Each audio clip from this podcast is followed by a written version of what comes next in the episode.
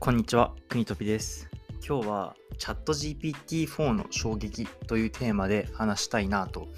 思います。まあ、あのチャット GPT について、まあ、もしかしたら知らない人もいるかもしれないので、まあ、簡単に話すと、まあ、OpenAI っていう会社が出している、まあ、あの AI 系のサービスで、こうまあチャット形式でね、質問を投げると、まあそれに対してあの AI が答えてくれるっていうような あの、まあ、そういうサービスになってるんですけど、あの、まあ、今、ついこの間まで GPT の、まあ、バージョンで3.5っていうのがあのベースだったんですけど、まあ、今回 GPT-4 に変わって、あの、まあ、ものすごくあの精度が高い、あのまあ、AI に変わったんですよね。で、まあ、それで結構こう、テック界隈が、まあ、割とこう、まあ、GPT もうチャット GPT の話で持ちきりになってるんですけど、まあ、どんだけすごいんやねんと思って、まあ、これあの、ウェイトリストに入れて、あの、まあ、優先的に、あの、配布されるか、まあ、月額20ドル課金するかのどっちかで使えるようになるんですけど、まあ、僕は課金して今 GPT-4 を使ってますと。で、まあ、本当にすごいですね。あの、なんていうのかな。まあ、割と本当にコンサルとかなくなるかなっていうレベルのあの精度で返ってくるし、まあ、本当に、なんだろう、周りで言うと、なんだろうな、まあ、割とエンジニアが本当いらなくなってくるなとか、まあ、エンジニア必要なんですけど、あの一気に必要度合いが減るなとか、まあ、弁護士とかももはやどんぐらいいるんだろうとか、まあ、結構そのホワイトカラーが、まあ、一新されるみたいな話になっていて、まあ、今日はちょっとそれについて話したいなと思います。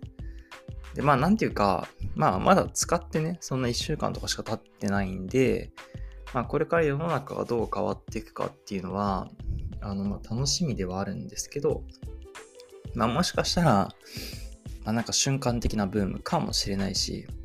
まあ、多分、ちょっとこの感じ、瞬間的なブームじゃないレベルだと思ってるんですけど、こう人の生活が変わるレベルなので、まあけど、まあ、もしかしたら一過性かもしれないし、まあ、これを1年後とか5年後に聞き直してみて、まあ、そういえばそんなこと言ってる時代があったなとか、まあ、ちょっとそういうのをなんだろうな、未来にあのどうなってるかを試す、まあ、記録として今日この話をとってます。まあ、もしかしたらちょっとそんなテック界隈にしなかったらつまんないテーマかもしれないんですけど、まあ、でも多分役に立つとは思うんでよかったら聞いてください。で、まあ、こういう、なんだろうな、革新的なテクノロジーが出てきた時って、まあみんな言うんですよね。その、まあ仕事がなくなるわけじゃない。その今まで人がやんなくてよかった仕事が、あの、代替されて、機械とかにそういうものに代替されることによって、効率的になって、で、まあ、これまで、その、なんだろうな、もっとクリエイティブなものに取り組めるようになるみたいな。もっと人が人じゃないとできないことにこうリソースが割かれるようになると。だからそれによって新しい産業だったりとか、まあ、新しい何て言うんですかね仕事が生まれる。だからまあそう全体で見た時の雇用は減らないみたいな。話がよくされるんですよね。でまあ基本は僕もそうだと思います。これまでこうインターネットの登場によってとか、まあ、テクノロジーの進化によってこう単純作業がテックに変わったりとかなんだろうこうリサーチするっていう業務がそのリアルの世界からデジタルに変わったりググるっていうものに変わったりとか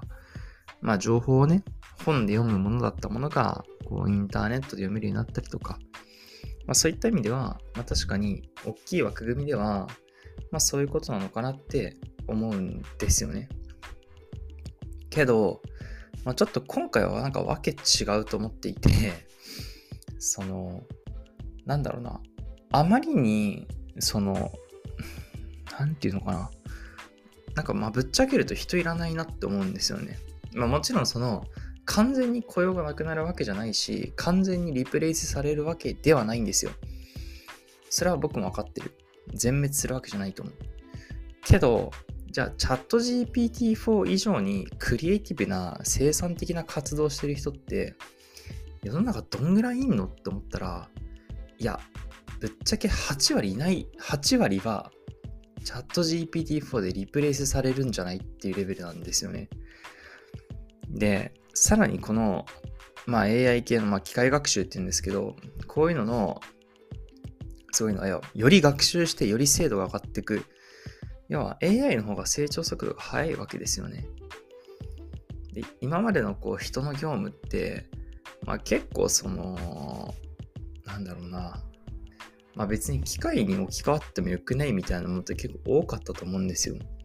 で、それが、その、よりロボットとかテックを使うと金がかかるから人がやってたものが多かったと思うんですけど、まあ、ちょっと今回のこの GPT-4 はね、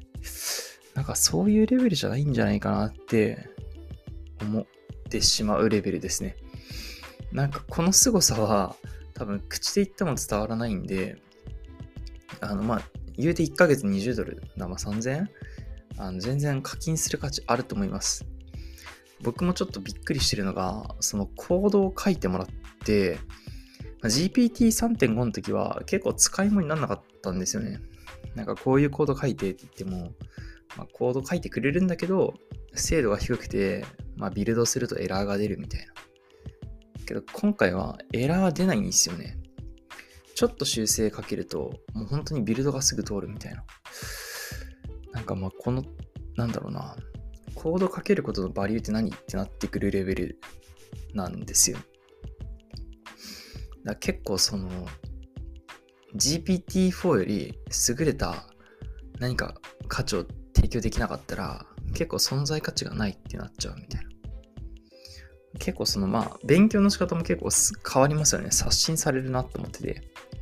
なんかまあ僕がやってきたのは公認会計士試験とか、まあ司法試験とかもそうだと思うんですけど、なんかそういう知識を問うっていうものにおいては、別に GPT の方がよっぽど精度高いんですよ。だから求められてくる能力変わってくるみたいな話になってくるなーって思っていて、うん。なんか僕は、まあ正直僕が生きてる時に、小学生ぐらいの時にインターネットが出てきて、まあこうやってね、テックが出てきて、この10年でビジネスって様変わりしたと思うんですけど、まあ、それと同じぐらいのまあ、衝撃というか、インパクトのでかさは、まあ、今回あるんじゃないかなって思ってます。まあこう、一番最初にね、スタートアップ会でバーって盛り上がって、まあ、消えていったものがほとんどだったんですけど、今回のこの GPT-4 に関しては、なんか僕ですら、機械学習エンジニアとかじゃないけど、僕ですら結構こう、ああ、これはちょっとすごいなっていうぐらいの変化を感じてるので、まあ1年後にね、この GPT が世の中にどういうふうに普及していて、どういう使われ方をしているのかっていうのは、まあちょっとこう振り返ってみたときに、このポッドキャストを話して、なんだろうな、いや、なんかあんな驚いたけど別に大したことなかったよねってなってるのか、いやもうなんかとんでもない速さで進んでて、なんかホワイトカラーが一掃されてましたってなってるのか、まあそれは1年後とかまあ、半年後とかに答え合わせをしたいなって思います。まあ、本当に、まあ、本当使って楽しいんだけど、なんかね、もうね、人と話すより、しばらくはちょっと GPT を使い続けたいみたいな感じで、この土日は本当にずっとチャット GPT と会話してて、気づいたら時間が解けてましたね。本当に。まあ、なんか全然ね、あの欲しい答えが返ってこなくて、ここは人が介入する余地があるなとか、起業家のバリューってここだよなっていうのはあるんだけど、なんか本当にその、実務レベルのスキルセットだったら GPT でいいんじゃないかなっていうものが多かったなっていうのが、まあちょっとこの1週間使っての印象でした。まあぜひ皆さんもね、あの課金する価値これあるんで、Netflix の多分100倍面白いんで、あの1ヶ月ぐらい課金してみてもいいんじゃないかなというふうに思います。今日はずっとちょっと、なんだろうな、ずっとちょっととかって言ったけど、あの、チャット GPT-4 について話してみました。今日の話が面白かったなとか、役に立ったなと思った方は、ぜひ、あの、フォローしていただけると嬉しいです。それじゃ、またね